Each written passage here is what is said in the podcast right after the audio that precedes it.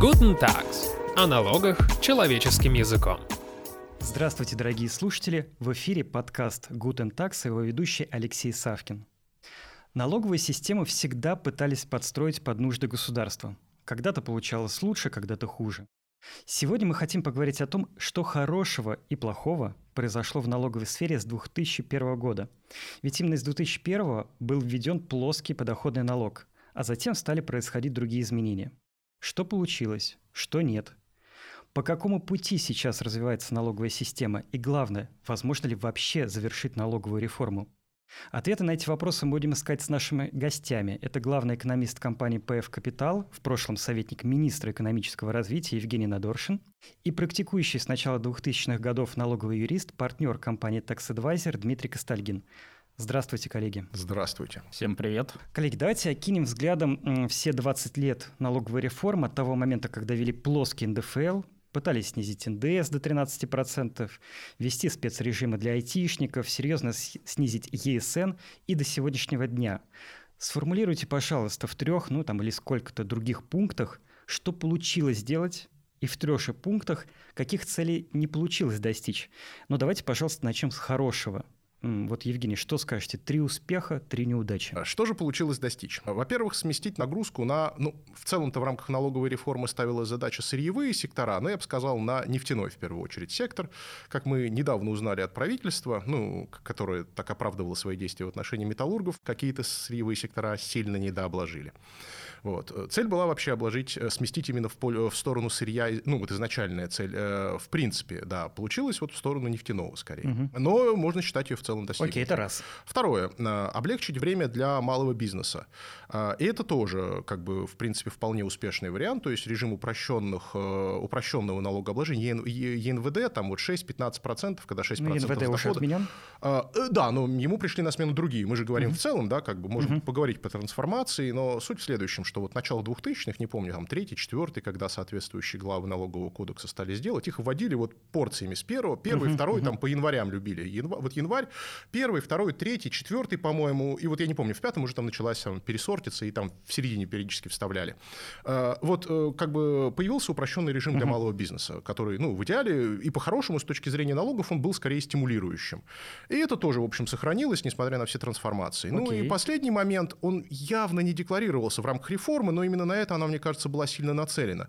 Это сместить налоговую нагрузку с э, корпоративного налогообложения на налогообложение потребления экономическая теория видит как весьма перспективную, скажем, ну, там, подход, решение, причем много десятилетий как э, видит.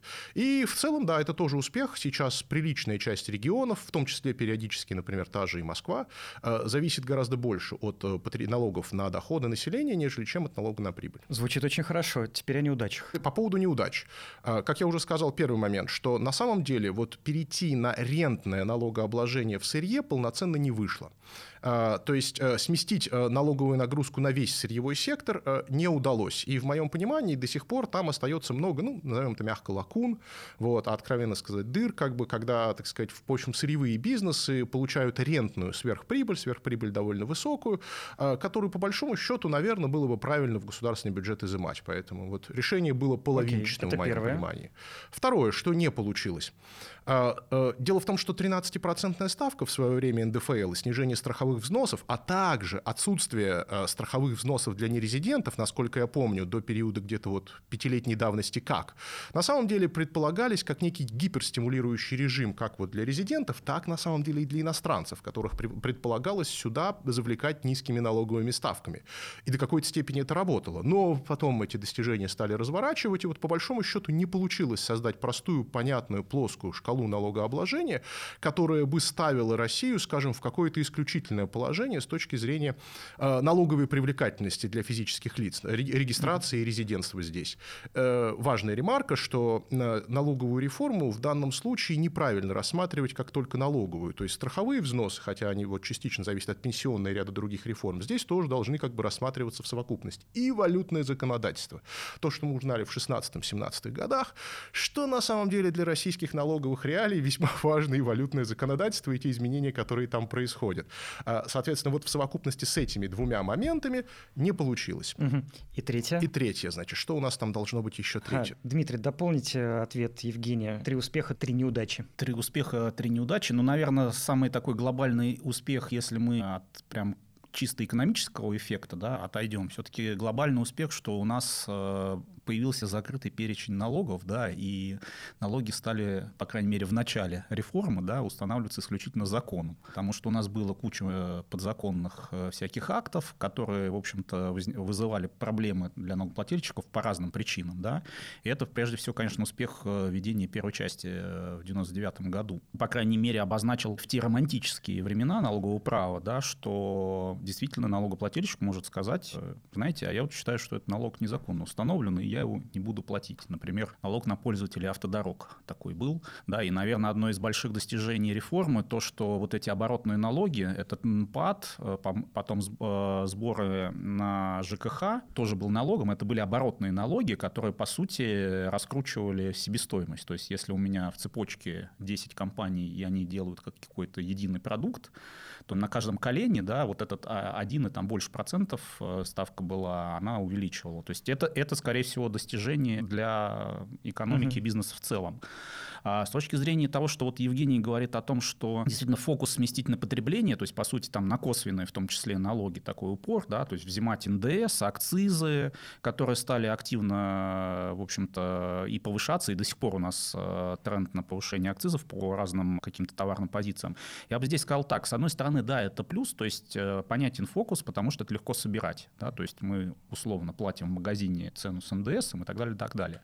Единственное, наверное, вот некая неудача, по крайней крайней мере, с моей точки зрения, или, может быть, некая возможность, которая кажется, была упущена, это как раз та самая развилка, которая, по-моему, в 2005-2006 году пыталась возникнуть, да, это полная замена НДС на налог с продаж которая как раз подразумевала, что у нас вообще B2B транзакции не будут облагаться вот э, косвенными налогами, а мы просто вот конечное потребление э, на конце цепочки будем взимать и, собственно, в одном месте собирать налог. Вы жалеете, что это не получилось сделать? Мне кажется, эту идею списали, э, и к ней не возвращаются по такой причине, что столько людей в стране занято э, контролем и комплайенсом относительно НДС, то основной аргумент против введения, а чем будут заниматься эти люди? Ну вот такое субъективное впечатление. Безусловно, там нужно считать экономические последствия, но, тем не менее, почему не рассмотреть этот вариант, э, в общем-то, проанализировать? Потому что на тот момент аргумент был главный. У нас розница вся черная, серая и так далее, и так далее. Мы все умрем, потому что не соберем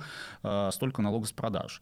Сейчас, если мы посмотрим на заголовки передовиц, у нас э, онлайн-кассы, весь оборот у нас э, в онлайн-режиме виден, вплоть до какие таблетки купил Иван Иванович вчера в 3 часа дня и так далее, и так далее. Поэтому здесь, наверное, хотелось бы, может быть, какого-то более глубокой проработки, потому что в эту, в эту сторону, кажется, вообще не смотрят. Mm-hmm. Ну, из минусов, наверное, то, что стала преобладать э, история именно вот э, манипулированием ставками, льготами и так далее, так далее, а какие-то базовые вещи, связанные вот с теми же правами налогоплательщиков, они, про них забыты. То есть э, э, для сравнения нужно такую, такой пример бы я привел, что вот э, первая часть кодекса в 99 году принята, а во вторую часть у нас миллион поправок, ставки, налоги и так далее, так далее. Вот за 15 последних лет единственное право, которое появилось у налогоплательщика – и это считается большим достижением, это право получить копию протокола допроса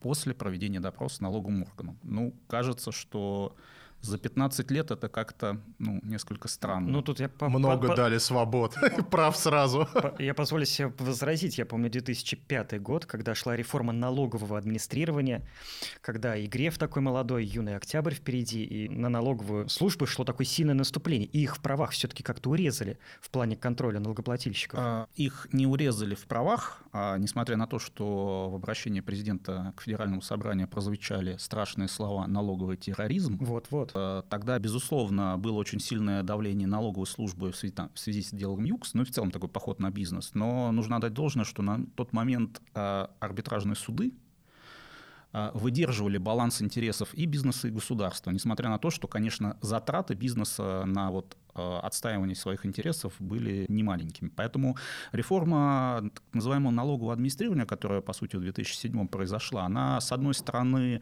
э, по большому счету не добавила каких-то там прав налогоплательщиков, да, она скорее э, более урегулировала проведение проверок да, и рассмотрение материалов проверок. Ну, это же хорошо. Наверное, это было хорошо в 2007 году, поскольку если мы сейчас посмотрим с точки зрения изменения в администрировании, то получается в целом подход сейчас такой. Первая часть кодекса не нужна, нам неплохо живется, если мы будем вообще без какого-либо регулирования работать. Это, наверное, э, минусы. А с точки зрения, ну вот еще таких, э, наверное, минусов, вот Евгений упоминал, да, 13% фили, с одной стороны нам, э, ну, ставку НДФЛ я имею в виду, с одной стороны это действительно преподносится как огромное достижение, хотя, я так понимаю, среди экономистов экспертов единого мнения нету, насколько это там подняло, по крайней мере, сборы, учитывая все факторы. Но проблема в другом, что нас, скажем так, заставляют играть в эту игру про ставку. Да, мы все время концентрируемся, ставка там 13, вот сейчас с этого года 15, а на самом деле вопрос глубже, а эффективная ставка какая?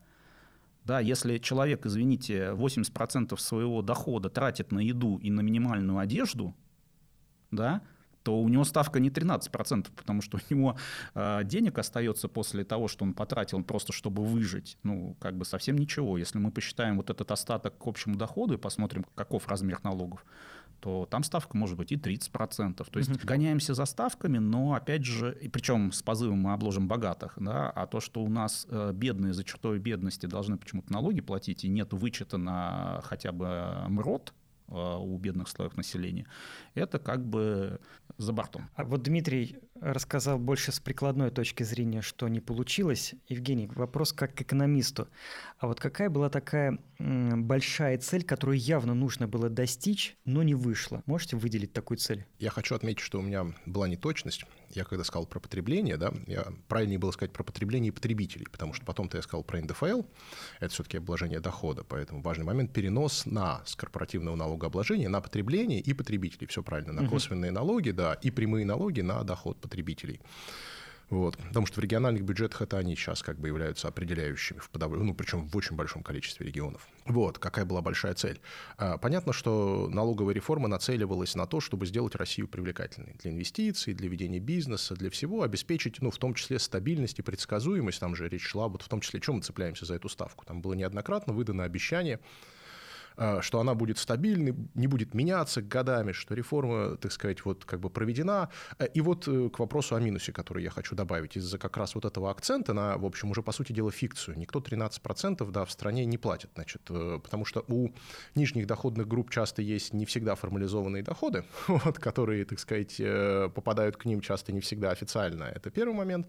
И у верхних доходных групп такие доходы тоже есть, но с официальных доходов они уже не платят 13% не просто потому, что у них 15, а потому что страховые взносы для них перестали быть страховыми, например. Это вот как бы большое неудобство. Смотрите, цепляясь за уже мифические, в моем понимании, после многократного усложнения, изменений и трансформаций, э, те достижения, ну, якобы сохраняя их вот с начала 2000-х годов, я совершенно вот соглашусь с утверждением, что налоговая реформа была возможно, самая успешная из реформ, проведенных в 2000-х годах, и, по сути дела, одной из немногих состоявшихся реформ. То есть ее, в принципе, ну вот как, как реформу, как действие завершили да, в какой-то момент. Так вот, значит, стали расти неналоговые платежи. Утилизационные, экологические, бог знает какические, я просто уже не понимаю. Я, я, я не, вместо на, того, чтобы налог внести, на болванки. Ну, вместо того, чтобы все это нормально внести, соответственно, как бы в нормально в налоговый кодекс и превратить в то, чем эти платежи часто по существу являются, и могут и должны там, и как бы формализовать вот это вот все отношения, чтобы четко был документ, ты туда залез, посмотрел и понял, что там происходит, да, кому ты что по этому поводу должен. Вот это все стало расти какими-то отдельными законодательными актами, бог знает чем. Это раз. Вот. А второе, это в части корпоративного налогообложения. А в части налогообложения физических лиц, вот попытка зацепиться за ставку 13, желание, да, привели к тому, что, вот, например, у нас иностранцы, нерезиденты стали платить э, страховые взносы, которые для них страховыми не являются. Они никаких прав не получают, уплачивая эти взносы. То же самое с людьми после определенного уровня дохода, который каждый год меняется, там, ну, по заработной плате индексируется, там он сейчас миллион с чем-то. А, все, после этого идет как, вроде бы как все еще регрессивная шкала страховых взносов, но страховые взносы взносы не являются страховыми для плательщика, он ничего за них не получает. А, и так далее и тому подобное. И вот это вот все нарастание, вот, то есть у нас, по сути дела, например, для людей после там, миллиона с чем-то уже давно 30% с лишним а, как бы прогрессивная ставка, на самом деле. К ней еще два накинули. Мелочь, конечно, но тем не менее, да, неприятно. Почему 30? Подождите, не Потому что безвозвратно и без каких-то прав. Потому что... Что значит без прав? Вот, вот это и значит без прав. Но он попадет в больницу, его будут лечить. Нет, нет, его будут лечить, а вот как бы свои страховые права он все реализует в пределах первого, первой части платежа. А за вторую э, он, э, часть платежа, вот, которая идет после ставки, то есть по пониженной ставке ниже 30%, ему ни копейки пенсии за это не добавят и не будут ни капли лучше лечить, ни капли лучше его ребенка там обслуживать в саду, то есть никаких дополнительных медицинских или социальных прав, ну, собственно, и платежа формально этого нет. Вот, у него на эти, за эти деньги не возникает. Этот страховой взнос не является по своей сути, природе, даже форме уже практически фактически не является страховым взносом, потому что вот нет привязки этой суммы в никаком элементе законодательства к пенсионным правам этого человека. Он просто платит, соответственно, безвозвратно в бюджет. Никаких Но обязательств ни у какого да, фонда, ничего здесь не надо возникает. ремарку сказать, что, а, Алексей, ты вот, э, так сказать, удивлен э, э, этим фактом, просто а, большинство граждан не осознают вот это. Они не платят. Да, они, потому что большие... они формально они не платят эти взносы. Но Сами. по факту факту сами. По факту, если ты ставишь себя на место работодателя, ты как раз просто не доплачиваешь ему те 10%, которые сверху там платишь, э, этих страховых взносов, превышения лимита, и, соответственно, mm-hmm. по факту объективно у тебя ставка гораздо больше. Вот, Евгений, послушав вас, создается такое впечатление, что в сфере налогообложения физиков какая-то полнейшая неразбериха и экономическая нецелесообразность. Ну нет, совсем все-таки не так. Есть вполне понятная разбериха и экономическая целесообразность. Свою фискальную функцию система выполняет. Она кривая, косая. Она должна быть, по сути дела, нам сейчас нужна новая налоговая реформа, которая просто приведет в очередной порядок. Я совершенно согласен с Дмитрием. Вот да, действительно, это важный момент, который я упустил. Резкое сокращение числа налогов, которые были вот как бы в 90-х, которые в 2000-х исчезли. Там, я, по-моему, натыкался 50 с лишним против буквально 15. Это, да, это радикально. И четкая формализация реализация правил у уничтожение ненужных льгот, непонятных режимов, и все это сведение к очень простому количеству ограниченного, ограниченному списку, который там даже не очень как бы глубоко разбирающийся в деталях юрист может быстро пробежать и, по крайней мере, на базовых уровнях спокойно раскидать, объяснить как бы предпринимателю, что, как ему выгодно, невыгодно делать. Вот сейчас это не всегда возможно. Ну, э, я не знаю, те, у кого вдруг проскочило ну, из недавнего пандемийного, например, льготы по определенным, значит, позициям АКВЭД, вдруг выяснилось впервые, там, так сказать, за 30 лет существования экономики и бизнеса, что код АКВЭД, по которому регистрируется предприятие, важен. Нет, раньше как бы а, определенные бизнесы про это знали, как бы у которых там есть, соответственно, опасные производства, там еще кое-что, там как бы, как бы это да, эти ребята, ну, военные и прочие там, а, соответственно, вот ряд бизнесов. Но это была малая часть экономики, а по количеству так и вовсе смешная. Вот. А тут фактически все экономики объяснили, ребят, вот мы не можем вам классификатор АКВЭД нормальный сделать, мы это как госслужба не в состоянии вам предоставить, но вы обязаны выбрать там правильные пункты. Бейтесь как хотите, вертитесь как хотите, а вот если вы не те пункты выбрали, это ваши проблемы. Причем, э, как бы у тебя шанса не было их выбрать, потому что АКВЭД должен был, если мне память не изменяет, на 1 марта 2020 года быть соответствующий, а сообщили тебе это в конце апреля, в начале мая, там постановление правительства вышло. Ну, там вообще плохо. Я должен сказать, что когда мне пришлось там выбирать АКВЭД, я сам с первого раза не угадал, вот, и это не про льготы было, а просто я пытался себя поставить, вот как бы ту деятельность, которую я там в рамках него вести куда-то в АКВЭД, и я не смог с первого раза раза. При том, что я знаю, что это такое. Я mm-hmm. эти классификаторы переходные изучал, смотрел, я в них работаю, представляете, я не смог. Вот. А, ну, а как бы лесных слов в адрес там Минека, который разрабатывал, или Росстата, который переделывал, в этой части у меня, наверное, нет. Мне Понятно. очень жаль, да. Евгений, вот вы сказали, что нам нужна новая налоговая реформа. Да. Можете в общих чертах хотя бы крупными мазками нарисовать ее? А да все очень просто. Надо вернуться к базовым принципам э, той самой налоговой реформы, которую проводили в 2000-х, э, действительно это открытый вопрос, э, что и как нужно сделать там со ставкой, нужна ли нам уже плоская ставка, потому что реалии, ну там доля, скажем, государства в экономике практически исключают возможность кормиться его, скажем, на там полноценную 13-ю ставку, будем откровенны. Соответственно, это требует пересмотра, я совершенно согласен с Дмитрием, что требуется усложнение в части вопросы, связанные не налогообложения доходов ниже определенного уровня, все равно мы уже живем с прогрессивной ставкой. По большому счету, вот сейчас на 15 ставке должны обкатать и софт, и возможности налоговой службы, и никаких препятствий для того, чтобы ввести нормальную, там, относительно разумную шкалу прогрессивную, угу, просто понятно. заведя внутрь вот то, что мы имеем, нет. И вот эти ставки, там, 0, 13, условно говоря, и порядка 20, там, с лишним, 30 с лишним, к 35, которые мы имеем, они могут быть нормальной там шкалой, вполне полноценной. Ну, бизнес и народ, и люди это уже приняли. С и мы с этим понятно. живем и работаем. Ага. И все еще эти ставки на уровне стран Западной Европы, там, США, все еще будут относительно неплохими. Привлекательными их не назовешь. Если мы захотим привлекательные, опять, если мы захотим вот про, про тот лозунг опять прокатить, то нужны ставки, конечно, ниже. Если нас устроят просто вот нормальные упорядоченные ставки, то вот институционализация этих ставок в рамках налогового кодекса уже хорошо. И упростить кучу непонятных льготных режимов, сделать из них что-нибудь адекватное. Ну, посмотрите, например, те же льготы по медицинскому лечению, по социальному обеспечению, по образованию, они смешны на фоне доходов граждан. То есть предполагается, что человек может несколько лет копить на образование, а вычет, который он может поставить, соответственно, как бы, ну, в налоговую к этой величине, он смешон. А вот эта часть просто требует актуализации вообще независимо от того, а, что с этим дальше. Корпоративное налогообложение. Простите, оно банально опять усложнилось до невозможности. Оно, может быть, и не обладает тем же прежним странным набором, в том числе региональных налогов, но опять непростое. А, я э, вижу каждый раз, когда мне приходится иметь дело с бухгалтерией, какой страх у бухгалтера, значит, относительно проводок, особенно, не дай бог, валютных или каких-то еще, значит, перед налоговой и прочими контрольными органами.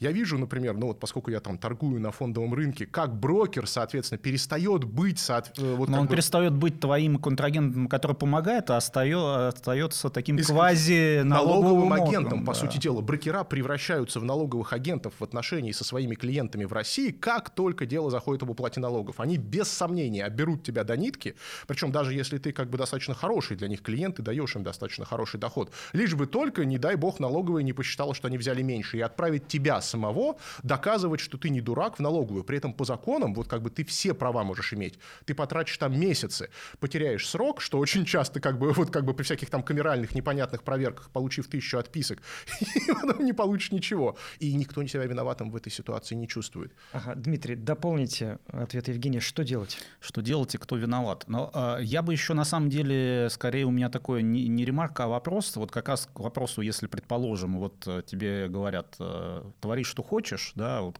как ты видишь угу. будущую налоговую систему, налоговую реформу? А тут, мне кажется, хороший вопрос а, который связан в том числе с размером ставок. А в целом, может быть, мы уже достаточно собираем налогов, да, то есть мы на протяжении последних 10 лет э, видим огромные успехи налогового администрирования, так называемого. По-русски говоря, налоговая служба собирает налоги все лучше, да, и если все лучше собирает, а очевидно государство там ставочку с запасом всегда делает, так может вообще речь про другое, что ставки надо понижать, что если мы так хорошо собираем и так эффективно, то, может быть, э, пора остановиться и сказать «горшочек не вари». Вот я хотел сказать, что я уже в конце-то соскочил да, на тему, и, собственно, раз, Дмитрий, вы поддерживаете. Вообще, мне кажется, что в рамках налоговой реформы, возможно, в существенной степени нужно менять уже не формальные вот институты налогов, а то самое, что мы называем администрированием, то есть подход.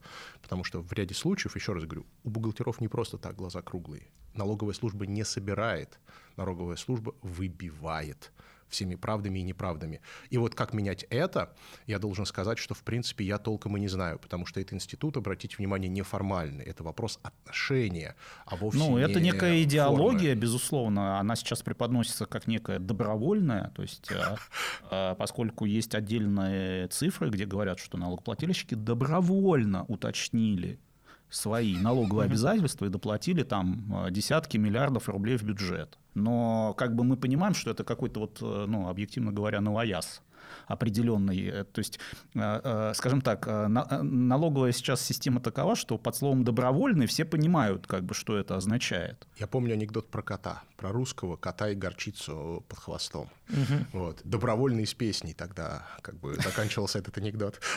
Дмитрий, а еще что-нибудь есть у вас, какое-то предложение? Я, если честно, придерживаюсь все-таки такой, скорее, точки зрения, что да, закон можно менять, но, к сожалению, э, это заблуждение, что закон меняет э, поведение людей или там поведение госорганов. То есть, если у тебя в любом случае задача отчитываться о постоянном росте сборов налогов, то что бы ты там ни делал, какие бы ты там права не давал, то стимул очевиден. Ты должен выискивать любые методы, да, можно это называть аналитической работой, как угу. сейчас. А можно палочной системой, как вот, Но у тебя стимул будет такой. Вот если бы были плохое слово KPI, да, то есть не сбора налогов, а тебе был бы такой, я не знаю, всеобщий KPI, каждый год в Российской Федерации должно быть, там, не знаю, 100 единорогов, то есть с выручкой миллиард долларов там, выходить на биржу. Я понимаю, что это фантастически звучит и как бы такая популизмом попахивает, но тем не менее как бы хочется вот, может быть, туда надо как-то чуть-чуть маятник качнуть. Не обязательно в таком... От фискальной к стимулирующей функции налогов. Да даже не к стимулирующей. То есть э, бизнес сам разберется, куда ему чего вкладывать или как он там простимулирует, насколько он там видит какие-то возможности. Просто, условно говоря, ну, э, не мешайте, да, то есть э, как-то вот нужно этот маховик э, тотального ока, когда тебе говорят, что выездных налогов проверок за 15 лет стало в разы меньше, а если, как вот Евгений спросит своего бухгалтера и узнает, а всяких запросов от налоговых органов за это время меньше стало, а их как бы в разы больше стало, да? Вот про что речь. То есть мы часть вот этой реформы, как бы такой, которая вел текущая, она скорее связана с каким-то появлением новояза вот этого. То есть нам говорят, что все хорошо, вы не волнуйтесь, мы сами решим, как э, вам вести бизнес. Коллеги, а я понимаю, что вы не футуристы, но тем не менее, исходя из вашего большого опыта, а можете предположить, все-таки по какому пути, вероятнее всего, пойдет развитие налоговой системы? Чего ожидать-то? Да, я думаю, что, ну, к сожалению, смотрите, не в традиции последних лет э, вот, э, российских властей скажем, приводить в порядок э, свое хозяйство. Мы привыкли уже, похоже, вот и в бизнесе, и в государственной деятельности чесать правой рукой левое ухо, и хорошо, если правой рукой и это левое ухо. Вот. Эм, ну, к сожалению. И я боюсь, что да, что вот порядка здесь больше не станет. Ну, отчасти просто потому, что на этом беспорядке в том числе зарабатывают, простите, и те же самые как бы сотрудники налоговые. И, простите, будем откровенны, не всегда формально. Вот. Возможность как бы выписать штраф э, в рамках проверки, по какому, неважно, в принципе, поводу, но всегда такой найти, вот как бы в беспорядочном законодательстве таких возможностей открывается гораздо больше, нежели чем в законодательстве упорядоченном. Вот. А насколько я понимаю, КПЭ в проверке – это всегда какой-нибудь штраф да выписать, насколько я понимаю, без этого, вот, по крайней мере, мне рассказывали это коллеги, да, то есть нормальная проверка не должна закончиться. Вот. А, скорее, концепция сейчас поменялась, опять возвращаясь да? к новоязу. Ага. Мы не выходим к тем, кому нечего доначислить. Идет. Хорошо, я понял, я понял, да, да, да, хорошо, ладно, ладно. А, не суть. В общем, в моем понимании, скорее всего, вот усложняться законодательство продолжит. Хорошо видно, что, а, скажем, а, смотрите, Э, возвращаясь вот к этой истории, мне кажется, что в рамках налоговой э, системы обеспечить полноценную стимулирующую роль, которую, ну вот все годы пыталось государство, значит, в основном, кстати, почему-то налоговыми мерами исключительно, причем формальными налоговыми мерами обеспечить невозможно. Тут э, тонкая смесь, вот как раз то, что мы называем администрированием, то есть отношение налоговой и иных, так сказать, карательно-исполнительных органов к своим функциям, а, и стабильности, причем не в том смысле, в котором имеют это вот в виду российские российские власти, когда, ну, типа, вчера то же самое, что и сегодня. Нет, нет, макроэкономическая стабильность другая, когда бизнес полагает, что ему известно, что будет у него через пять лет. Вот с точки зрения регуляторной, окружающей среды. Вот так описывается макроэкономистами стабильность. Вот это мы имеем в виду, когда имеем. Такой стабильности у нас нет. У нас нет в стране там э, ни в госсекторе вот прямо сейчас, да, там ни в бизнесе существенного количества экономических агентов, а возможно вообще их нет, которые скажут, что будет через пять лет. Вот реально, и это не шутка. Вот. А какой может быть серьезный бизнес-план, какой может быть инвестпроект э, вот как бы в экономике, которая уже созрела, да, уже быстро не растет. Это не 7-8% годовых. А вот как бы с горизонтом окупаемости, э, как бы вот, ну, большая часть проектов сейчас как бы сильно больше, чем 5 лет. И поэтому понятно, почему не стреляет, почему не инвестирует, почему не идет. Вот это вот налогами просто не обеспечить. Поэтому в моем понимании российские власти оставят вот базовую часть налогов все как есть. У нас угу. будет вот такой вот странный беспорядок, и угу. он будет дальше дальше нарастать и усложняться. Да, и мы получим стремление переложить большие налоги на потребление, причем тоже завуалированно с высокой долей вероятности. Поэтому я полагаю, что мы можем, например, получить некую там прогрессивную шкалу налогообложения, ну не сильную, допустим, 20 там от 0 до 20, например, вот, грубо говоря, вот так, например, угу. процентов. При этом у нас останутся те же специфические страховые взносы и все вот эти вот штучки, про которые мы проговорили. Вот. А, мы, возможно, не увидим нормальных льгот полноценных, например, там, ни по образованию, ни по медицинскому обслуживанию, обслуживанию, да, ни по остальным вещам. Вот. Э, и как бы как бы больше, больше, скажем так, ставка вырастет, собираемость, я думаю, что тоже продолжит расти, потому что все верно, отмечает Дмитрий, в цифру все заводится, и возможностей для уклонения становится все меньше. И мне все чаще и чаще, особенно вот с этими маркировками товаров, значит, различных, рассказывают люди, что большая часть бизнесов, которые еще там 5 лет назад, допустим, имели большую долю серого оборота, они просто начинают работать в белую, если вообще работать продолжают. Не от того же, не от того ли у нас мор э, как юридических лиц происходит, иммиграция в ИП, самозанятых и прочих. Э, к сожалению, это реальность, и, как вы понимаете, на самом деле в этом смысле э, поскольку в системе оставлены большие дыры вот в виде ИП, в виде самозанятости, ну, государство не понимает, не может э, э, собирать с них налоги, как 20 лет назад, независимо от того, цифры это не цифры пока, э, у нас происходит неприятное, то есть вместо, ну, как бы нормальный там среднего размера бизнес превращается вроде бы в кучу малых, вот, э, которые все платят пониженную ставку, и кажется, что все неплохо, но, как вы понимаете, в этом случае управление, администрирование этим бизнесом, они очень сильно страдают. Понимание, например, что этот бизнес из себя представляет. Вот например, наши власти хотят развивать долю малого бизнеса, и временами им кажется, что она растет. Но, как бы, по сути дела, во многих случаях это разукрупнение бизнеса более крупного, и, как бы, дальше вот совершенно понятно, что никакие стимулирующие меры, которые в этот бизнес пытаются вбрасывать, они нормально не работают. Почему? Их нацеливают на малый, как бы, а там, по большому счету, довольно крупный игрок, и ему нужно совсем другое. И ему в этих масштабах, вот и с этими льготами, ему и делать нечего, и не нужны они, и некомфортно ему, вот, и его стимулировать быть бесполезно. Понятно. И вот как бы это приводит к очень большому количеству неудобств, я уже выхожу там за рамки, да, но на самом деле понятно, что вот экономическая а, политика из-за этого, то есть у нас есть большое неудобство, вот из-за этого любви почесать правой рукой левое ухо, а, мы не можем нормально проводить меры экономической Понятно. политики, потому что мы адресуем их не так, не тому, не в том объеме, а, и главное, мы спрашиваем еще, обратите внимание, это важный момент, власти же имитируют как бы какой-то диалог с бизнесом, и они вот по малому бизнесу кого-то якобы спрашивают, по крупному, они спрашивают часто не тех, простите.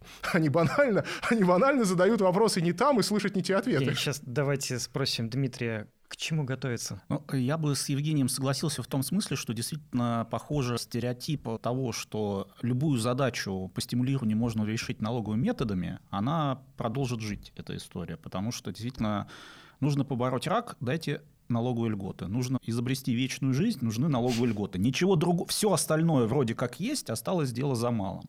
И вот эта игра, она как раз действительно искажает и налоговую систему, да, и в какой-то степени неправильные импульсы дает э, там, экономическим агентам. И глобально, мне кажется, я тоже не вижу каких-то сильно оптимистических, по крайней мере, на текущий момент э, развилок. Скорее мы видим то, что э, сбор налогов да, как уже сейчас уже открыто налоговая служба декларирует, будет вообще передан ФНС. То есть именно налоговый орган будет считать налоги, и он будет решать, сколько вы должны платить. Другой вопрос, э, будет ли это платеж налогом, в данном случае, да, и чем он отличается от оброка, потому что, ну, тут прямой конфликт интересов, что у тебя лицо прямо заинтересовано максимизировать эту сумму, да. Это вы про 10% налог, который... Ну, в целом это начинается с малого бизнеса, как некая, конечно, плюшка с миллионами вопросов и так далее, и так далее, но в целом а, задача, там, условно, до 30 года сделать так, чтобы мы практически свои налоги сами не считали. Скажите, а вообще возможно ли остановить или хотя бы в каком-то виде зафиксировать налоговую реформу, чтобы вот была хотя бы предсказуемость. Ну, это реально? Потому что 20 а, лет меняются налоги, может быть, пора остановиться? Ну, у нас же был мораторий принят, так сказать, на неповышение налоговых ставок, э, и вот эта история с металлургами, которым повысили, так сказать, за полтора месяца до нового налогового периода, если память не изменяет, то есть надо было перестроиться к вопросу, как Евгений говорит, на 5 лет, какие 5 лет? Через полтора месяца у тебя налог вырастал в 3,5 раза. И ответ э, регуляторов был простой. Позвольте, но это не ставка, мы там коэффициент поправили а слово уважаемых людей о том, что ставки не повышаются, они как бы выполнены. Ну и в целом, несмотря на то, что у нас выпускаются основные направления налоговой политики, так называемые, но они... Да это вообще просто... Если важно. мы на них посмотрим, то там много красивых слов, А вот, э, как говорится, смотрите за делами. Да, я хочу сказать, что у нас куча да, основных направлений, там денежно-кредитной политики, той политики, секой, бюджетной. Если вы откроете документы, вот как бы, ну, просто за старые периоды, посмотрите, что там заложено как запланировано, и посмотрите, что реально совершено, вы обнаружите, что это два разных массива, скажем. Вообще, причем бывает, что просто практически не пересекающихся. То есть у нас ручное управление, это реальность. Это реальность, и в нем как бы решения принимаются по обстоятельствам. Всегда внешние обстоятельства, это обстоятельства непреодолимой силы, они диктуют какие-то условия невероятные, значит, как бы откуда-то берущиеся, да, в которых необходимо немедленно, срочно вот как бы забыть про все предыдущие там намерения и обязательства и предпринять вот эти вот меры. Поэтому нет, мы, конечно, никогда не будем э, заканчивать ни с какой из реформ. У нас никак... Но я хочу сказать, что в принципе это может быть нормально, э, в том плане, что и во многих других странах меняется. Вопрос скорее как. Вот когда у тебя, да, за полтора месяца до налогового периода происходит перемена, если по этой ставке нужно еще и платить платить. Я, кстати, не знал, вот, что так все стремительно. Это больно, это неприятно, это, понятно, оставляет, как бы, мягко говоря, вот как бы колоссальный неприятный осадок. И бизнес, понятно, испытывает э, существенные неудобства от такого. Бизнес, человек, это не важно. А, соответственно, можно это делать цивилизованнее, я так хочу сказать. Нет никаких непреодолимых препятствий, я утверждаю следующее, никаких непреодолимых препятствий, как бы вот глядя на исполнение там бюджетов, причем как бы что региональных, я периодически на них посматриваю, и на федеральные уж тем более, а, для того, чтобы, например, там на горизонте 4-6 лет накапливать желаемые изменения в налоговую систему, да, причем обсуждать их совершенно спокойно, без каких-то ни было проблем, довольно публично, чего сейчас полноценно не происходит. Соответственно, накопленный вот этот вот объем правками готовить к следующему, условно говоря, там, циклу президентскому или какому, даже вот в рамках нашего режима, обращаю внимание, я еще раз, я говорю, вот как бы не как будто бы там мы в какой-то там стране, где, соответственно, демократии и прочее, да, то есть как бы и там политические силы какие-то берутся. Нет, нет, вот, пожалуйста, прям в нашем, как бы, в, на, в нашем, так сказать, весьма специфическом, условно, формально все еще демократическом режиме, но тем не менее зависящем от президентских там сроков, наверное, в первую очередь, вот можно совершенно спокойно 4-6 лет, ну 6, допустим, да, уже теперь все, накапливать рассматривать изменения желаемые, потом их совершенно спокойно выносить, потому что все знают, что основное окно для неблагоприятных изменений, ну, сейчас это порядка двух-трех лет, соответственно, максимум, после, соответственно, очередных выборов, вот, а дальше это окно частенько закрывается, и как бы там больших изменений неблагоприятных уже нежелательно вносить. Понятно, понятно. Все-таки очень хочется надеяться, что в очередном окне будут благоприятные налоговые изменения. А на этом, дорогие слушатели, мы будем завершать наш, на этот раз, не очень оптимистичный выпуск, но что поделать. Сегодня мы говорили о том, как менялась налоговая система последние 20 лет и чего нам ожидать в будущем. Мы благодарим за беседу главного экономиста ПФ «Капитал», в прошлом советника министра экономического развития Евгения Надоршина и партнера юридической компании «Tax Advisor» Дмитрия Костальгина. Спасибо вам и до новых встреч.